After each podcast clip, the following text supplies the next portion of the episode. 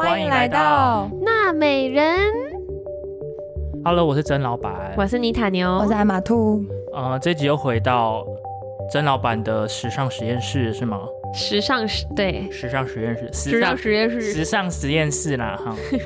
就是因为我觉得有鉴于上次就是那一集那个高定那一集，我觉得回响好像还不错，就是很多身边的人都会跟我说，哎、那集真的蛮好听的这样，然后所以我就想要再细细把高定讲完，因为说为什么说讲完？因为我觉得我上一集。呃，涵盖内容有点比较片面，就是我只把高定这个词丢出来，但我没有讲它对现代社会到底有什么意义，因为我觉得讲到后面会觉得说高定好像离我们很远，但其实对没有。我我这一集想要讲高定在现代社会的定位与价值，嗯哇，这是好像要等一下写，好像写论文哦，哎呦，好恶哦。他刚他刚讲完想说啊，现在是要报告 PPT 了吗？好，下一页，下面一页 没有了。好，然后我现在想要先呃，透过就是一个 Vogue 的一篇一篇访问，然后来来开头这样。哎，这之前你们有没有什么话想说？对于上一集的感想还是什么吗？我觉得你刚刚讲的也是我之前觉得，就是觉得高定离我们很远，感觉我这辈子都不可能会 穿什么高定的衣服。嗯嗯嗯。然后，但回想真的蛮多，就是很多人都说，哦，原来精品就是比我们想象的还有更多不同面面面向向，没错然后有很多可以去仔细了解的部分。嗯嗯，艾玛兔在哈，我怕怕观众以为艾玛兔没不没有在哦，对他刚好自我介绍，对对对，没有，我是想说有没有什么更具有环保跟具有就是环境友友善更好的一个时尚好，我我等一产业下我等下会讲，好，然后呃，我就就我再回到我刚刚说，就是我想透过一个访问的一个回答来来来对 Vogue 对就是当台湾的 Vogue 之前好像有去访问，就是我们之前不是在上一集有讲到说，其实高定他们是一个协会嘛，嗯，然后 Vogue 就去访问了这个协会，他们叫做巴黎高级时装和时尚联合会，嗯然后简称 FHCM。然后就是这就是这个会里面有一百个 member，就是这里面一百个人来决定说你们可不可以加入高定，而且通常不是说你申请，是这些 member 会主动邀请你，你才能进来，就是你要申请也没门这样。然后然后这个这个联合会的这个主席就说，自从二十世纪初成衣的概念降临，高级定制服的重要性就开始慢慢的衰落。然后技术力极为苛刻的指导方针，加上劳力密集的制作手法，就是即即便是今天哦，制作一件高级定制的长礼服，就可能需要花费两百四十小时，加上六千公尺的布料，导致这个领域永远都无法扩及到那些零点零零一 percent 嗯以外的人。就它本身的成本就太高了，对对对然后人力也太，嗯，然后不过在这个 FHCM 就这个组织的领导下，高级定制服的工匠技艺及创作，呃，伟大的创作已经演变成大众发布在社群网络上的展演活动。对于业界最前线的设计师和工匠们来说，这也是在高歌跟赞颂颂扬他们的成就跟作品，这样。而这些作品创作也成为这些成衣或快快时尚。呃，服饰带来新的灵感。然后这个主席也说，高级定制服饰创作者的灯塔，是取材跟研究梦的梦幻宝库。对技艺和设计创新来说都是如此。高级定制服是设计师的言论自由之乡，同时也是品牌形象的建立者。然后，所以我刚刚讲漏漏的，好好高大，那个真的很高大大上哦，感觉很像是那个高级定制服的奥运比赛。对对对。哦，对，感觉很像可以写在他们墓志铭上就。是感觉他们高定已经不是衣服，就是像艺术品，我们可以去博物馆参观的那种嗯感觉。对然后我稍微通整一下刚刚这几句话，像第一点就是稀少性跟排他性，因为刚刚不是还有讲到它很难扩及到零点零零一趴以外的人嘛，其实就是显现了它的稀少性。然后再来就是排他性，就是我觉得他们也刻意想要保持这种非常小规模的形式，就是他们也不希望一般普罗大众能够碰得到。嗯，一方面是我觉得对客户来讲，就是老娘就是花那个好几百万买钱，好好几百万买一件衣服，我才不要走在路上跟你跟你撞撞衫。对，所以嗯消费者就是真的有能力消费的人，他们也希也希望保持这种稀少性跟排他性。嗯然后再来就是艺术与工艺价值远高于实用性。那这上上次我们其实一开始开头也就有讲说，这个这个就是高定的一个特色，就是其实艺术价值跟工艺价值的呈现与展现，其实比实用性还还重要。这样，然后第三点，我觉得比较特殊的是，这个上上礼拜我们没有讲到。第三点，我觉得它是高定对于整个服装产业来讲，它是一个先锋，它是一个领头羊。它对其他呃讲这样可能会觉得好像有点贬低，可是没错，可是高定是这么在看世人的一服服装，就是他们对中下游的。时尚产业有很大的影响，嗯，然后是。这个例子我就想要，就会让我想起来，比如说，对这这种道理在科技产业方面也是，就是举比如说 Face ID 为例好了，十年前可能苹果它可能正在，它可能就有研发 Face ID，或者是它可能以其他有一些小公司就在研发 Face ID，然后但是 Face ID 这个技术在十年前它一定是一个非常。贵的技术，然后它一定也是很少人在用到，不普及。所以对，所以 Face ID 当在十年前其实就是生物辨识界的高顶，嗯，就是可能就只有一些什么国防机密的东西，或者是一些呃极为重要的资讯才会用到这个技术，CIS 这些或 FBI 可能才会用到生物辨识跟 Face ID，因为它很贵，然后它制作也不易，然后成本又高，所以一定是要。一定是只有很少人才能用到。可是十年后，慢慢科技进步、技术进步、材料制造进步，然后生产线知道怎么知道、知道怎么制造这个之后，你看我们大家现在手机都有 Face ID，所以所以这个现慢慢的这个 Face ID 就变成生物辨识技术的成衣了。嗯，因为它的技术普及了，然后大家都用得到，所以所以高定也有这种意味，就是它虽然可能在现在。它的某些技术或某些材料，或它的这个颜色，可能现在大家还不是主流，可是它它是领头羊，就是它它带着这个，它像一个灯塔一样，就是它带着世人跟整个服装产业去探索未知，测验看看这个市场的，就是可容性，可容性，或者是对，或者是说可以说就是它。嗯，他算是他是先锋者，他开拓这个领域这样，然后可能可能市场会接受或不接受，可是至少他有创新，他有创意，至少比呃其他成衣或快时尚一成不变或只会追随追随，那总要有人当做那个第一个去探险的人吧？那高定一定就是这个探险的第一把手这样。嗯，我觉得你刚刚讲那些就是。我就想到，因为之前他们就有说，就是很多像 H&M 或 Zara 一些比较快时尚，他们都会去看就是时装秀，然后去也不是抄袭，可能参考借鉴，嗯，借鉴那些就是高定他们服装秀的元素，然后再把它放到我们一般成衣，就是一般人能穿的上面，所以我们就会好像穿比较有设计感的衣服，可是其实是。从高定的那个源头下来的，嗯嗯，没错。然后再来最后一点就是品牌形象的定义，就是高定已经变成那个那个经典品牌的一个轮廓，然后跟一个它的一个抽象的的品牌定义，就是呃，然后他们会再把这个品牌定义拿来当做他们社群媒体的经营跟宣传，然后所以呃，大家目前能够知道的高呃，就是能够看到高定，通常都是比如说啊，哪个明星在。哪一个场合典礼场合又看到又穿了什么？对，然后你通常都会透过什么 Instagram 或者是新闻才才看得到，所以它就已经是变成这种社群经营的一个象征的。然后再就是，我觉得我觉得高定已经变成有点像是呃社群媒体界的装置艺术。嗯，对，就是它已经不是拿来给你，真的不是拿来给你穿。它在，它已经完全没有要探讨你说时不时穿或者是 CP 值的问题，舒不舒服？舒不舒服？对，就是给你看漂亮，给你看漂亮艺术品，就就有点像是我们去博物馆看一件画作的感觉。嗯，它就是在 IG 上看的可以穿的可以穿的画作，没错，这就是高定给人的感觉，跟他们的他们也一直想要保持这种逼格。对，然后再就是。我想说，呃，因因为我刚刚第三点不是就有讲到说，它对其他下游、中下游的服装产业其实是有很大的影响。对，所以，所以如果你觉得，所以这个时候就要你就要回来思考一下，说，哎，其实高定的每一个布局跟每一个举动，其实都影响着你，你未来五年或十年后，你看到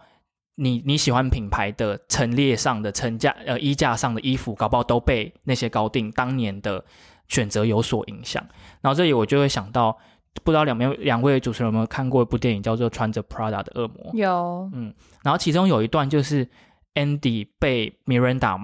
就是有点像是嘲笑跟嘲讽的一一段，就是有一次有一次 Miranda 在他的那个办公室开会，然后。他就他就叫 Andy 进来，Andy 就是女主角，就是安海瑟薇，然后 Miranda 嗯。就是那个、呃美丽主 Streep，管。对，就那个很很邪恶的美，就那个就是那个那个 evil 啦，对，嗯。然后他就 Miranda 就在他跟他的那个呃设计助理在讨论说。他们这一期的封面要怎么做？这样，然后他就突然说：“我需要，我需要两个皮带这样。”然后他的设计助理就赶快把两两个皮带这样秀出来。然后其实这对于我们来讲说，那那那两个皮带其实长得一模一样。然后结果他他们就在讨论说怎么办？这个好像很难选，因为那个设计助助理就说：“哦，it's a tough call. They are so different。”然后但其实其实两个长得很像长得。很像。然后 Andy 就笑出来，Andy 就在站在旁边就就噗嗤就笑，因为他就觉得说根本就长一样，你在你在开玩笑嘛这样。然后然后米兰达就听到他笑，然后米兰达就那个你知道，你生气，，对，就是那个死死亡凝视，就马上瞪瞪到 Andy，然后 Andy 就很紧张，Andy 就说：“哦，没有，就是他们他们只是对我来讲看起来都一样，然后我还在 learning 这些 stuff。”然后他讲到 stuff 这个字，然后你就你就感觉 Miranda 的那个理智线突然断了，他就开始他的那个那种很驯化很很很邪恶的的那种酸言酸语模式。他就说，所以你都你就是觉得这些 stuff 跟你都没关系，对不对？然后他就开始讲说，你现在穿的这些丑这件丑毛衣，就是 这个颜色呢叫做叫它不是普通的蓝色，它就它也不。它不是只是蓝，它也不是绿松石蓝，它也不是青金岩蓝，它叫做蔚蓝色、天蓝色。它有个特别的英文名字叫 cerul cerulean。对，然后他就说，当年二零零二年的时候，有个品牌叫做叫做 Oscar Oscar de la Renta，它就是一个美国的高定品牌。它在二零零二年的时候就出了一件礼服，然后就这个颜色。之后一狗票的品牌都都跟着它开始做这些颜色的衣服，然后呢，之后再慢慢慢慢到普通的成衣时呃成成衣款时尚上，然后最后呢，它在某某一个出清的花花车里面被你挑中，所以你以为都觉得跟没 跟你跟你没关系，但其实你的每一个选择都是被他们先选过了，这样、嗯对，所以就是以这个概念来跟大跟大家说。高定跟这些成衣，呃，高级成衣是怎么影响到嗯。我们日常的选择的？这样，嗯，然后对这边这边大概就讲了一下高定跟我们的关系，这样，然后再来就是我想说，嗯、嗯、就是因为不是我们不是有说有一些品牌像 Dior 或 Balenciaga，他们他们都有呃高一呃高定跟成衣线嘛，然后他们一年也都会办至少两次的高定跟两次的成衣，然后对于同个品牌来说，其实他们的高高定秀跟成衣秀其实呃会非常不同，主要就是因为呃。成衣它的它其实的主要的消费对象跟它的客户还是还是以中产阶级为主，嗯。所以他在卖成衣的时候，他必须要非非常有具象化的一个主题，就是比如说像像 Balenciaga，他他很爱讲漠视，他很爱讲劳工问题，他也会讲环境问题，然后他甚至会讲到一些权力的斗争跟权力上下阶级的问题，对，然后他会把他这个主概念带进他的服装里面，然后像迪奥，他很爱，他最近迪奥的这个呃设计师叫呃呃叫玛玛利亚 Mar Maria，然后那个大陆都叫她玛利亚阿姨。这个玛利亚阿姨，她她最近的几季的衣服都是讲女权，就是她好几季的成衣都都大喊女权这样。然后再就是 LV，LV 的那个那个设计师，他很爱他很爱 cyberpunk，就是他的东西很未来感。其实 Balenciaga 的东西有未未来感，就是很像那种呃，很像那个那叫什么啊、那个那个很有名的电影叫什么？最近要重拍了。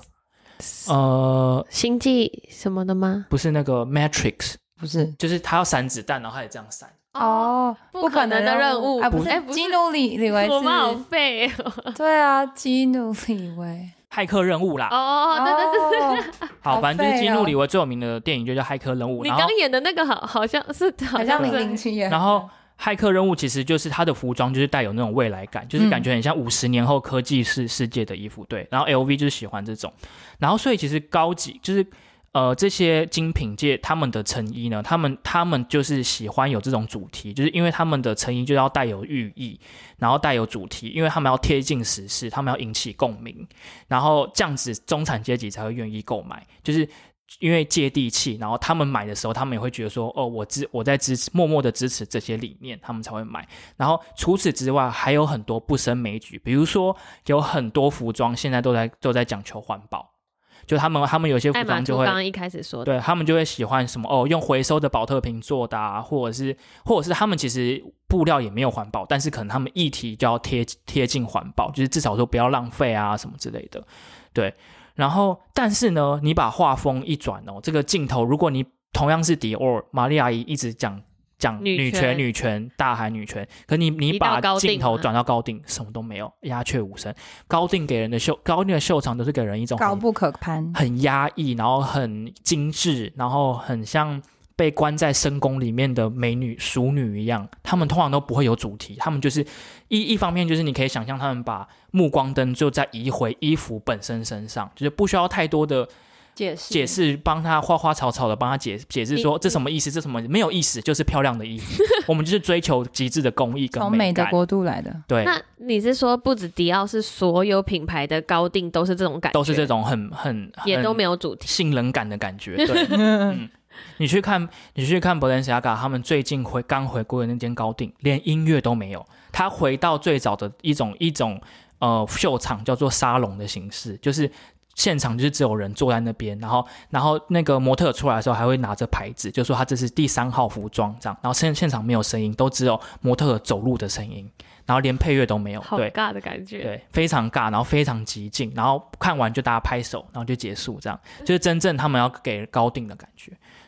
我觉得因为成衣它就是像你说，它要卖给我们这种一般人，我们是一般人，我们要有共鸣，我们要有共鸣，需要故事线呢。对，没有故事线就会觉得哦，那这衣服跟普通衣服也没有差。对然后高定可能就是他们没有在管你这种东西。其实这件事，呃，我我有听到有一个观点，然后我觉得他们讲的很好，他们是一个 YouTuber 叫做啊哈 Lolo，然后你们也可以去去找他们，然后我我引用他们的话，他们解释说为什么像迪奥这个这位设计师玛利亚阿姨，为什么她在成衣呃高举女权，但在高定她都她鸦雀无声。首先呢，高定只有两种人会买，一种就是贵妇富婆，她嫁过去。一年就是她老公帮她存一两百万在那个户头 户头里面，然后第另外一种就是另另外一种就是白手起家自己做到女 CEO。请问这两种人，你觉得他们需要女权吗？第一个女 CEO，老娘就是女权本代权，我还需要你跟我教我什么是女权吗？第二个就是那些那些拿着拿着老公的钱买衣服的人，你觉得他们需要女权吗？好极老娘就是活着这样，我就是不需要女权，我就活在我老公阴影下 Money is 我为 power money 我就是我就是用我的美色在在赚钱来在这买买衣服，我我我不屑你的女权，我过得很开心。所以他所以你你在高定喊女权，没有人要理你的，你你衣服卖不出去。嗯可是你你卖你要卖中产阶级，你就得喊一些有意有意思的东西。对，我觉得反着过来讲，的确是因为你故事线就是要有一个吸引的特定目标。可是如果你高定，然后你给了一个定义，那这样子能够买你的高定服装的人只有零点一 percent 了，你还要再分区块，那这样太惨了。哦，我我懂了，就是高定就零点一，然后还要分喜欢环保的跟喜欢女权的，哦，分不哦分不出来就出来顶。就可能半个人这样子，高定就把衣服做漂亮，然后请他们赶快要花极致的要，花钱就好了。对，对，再就是讲到最后，就是因为呃，其实我们一直到目前为止，我们都把服装产业用二分法分成高定跟成衣，对不对？嗯？但其实其实针对那些精品的衣服来讲，其实我们穿的衣服根本也不能算成衣。就是这虽然这虽然听起来很很怎么讲，好像很也是很贬低，但是就是事实，就是在他们眼中，我们我们穿的快时尚或者是普通时尚衣服，衣服，我们只能叫衣服，我们只能叫布，就是 织起来的布，没有啦。其实他们有在把把的这些衣服有再分析一点，就是高定之哦外，其实其实精品的成衣叫做高级成衣，然后我们穿的只能叫成衣。哦一般成衣，，对，所以这个三个大类就是高定，然后高高级成衣，然后我们普通人穿的叫做成衣，然后成衣里面又有成衣，对，然后成衣里面你又可以分快时尚或者是普通轻奢，比如说呃像像台湾人最爱的 Polo、Ralph Lauren、Patagonia，然后或者是什么呃 Tommy Hilfiger 那种，可能就那个不算快时尚嘛，它就比快时尚在价位再高高一些。对，嗯那但是我觉得这些东西。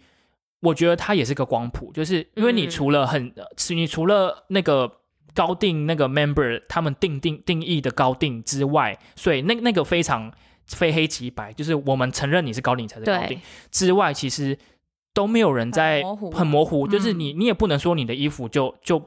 那个那个质料它就不是高级成衣，搞不好对，我的我的材质跟我的对啊啊，我的设计那个设计人也很强，那我我觉得我我穿的是高级是高级，对因为我想到，其实，在台湾大家都很爱买韩货，嗯，就是韩韩货是真的在韩，就是 Made in Korea，然后他们可能会挑材质，然后韩国制，可是、嗯可是它也没有牌子。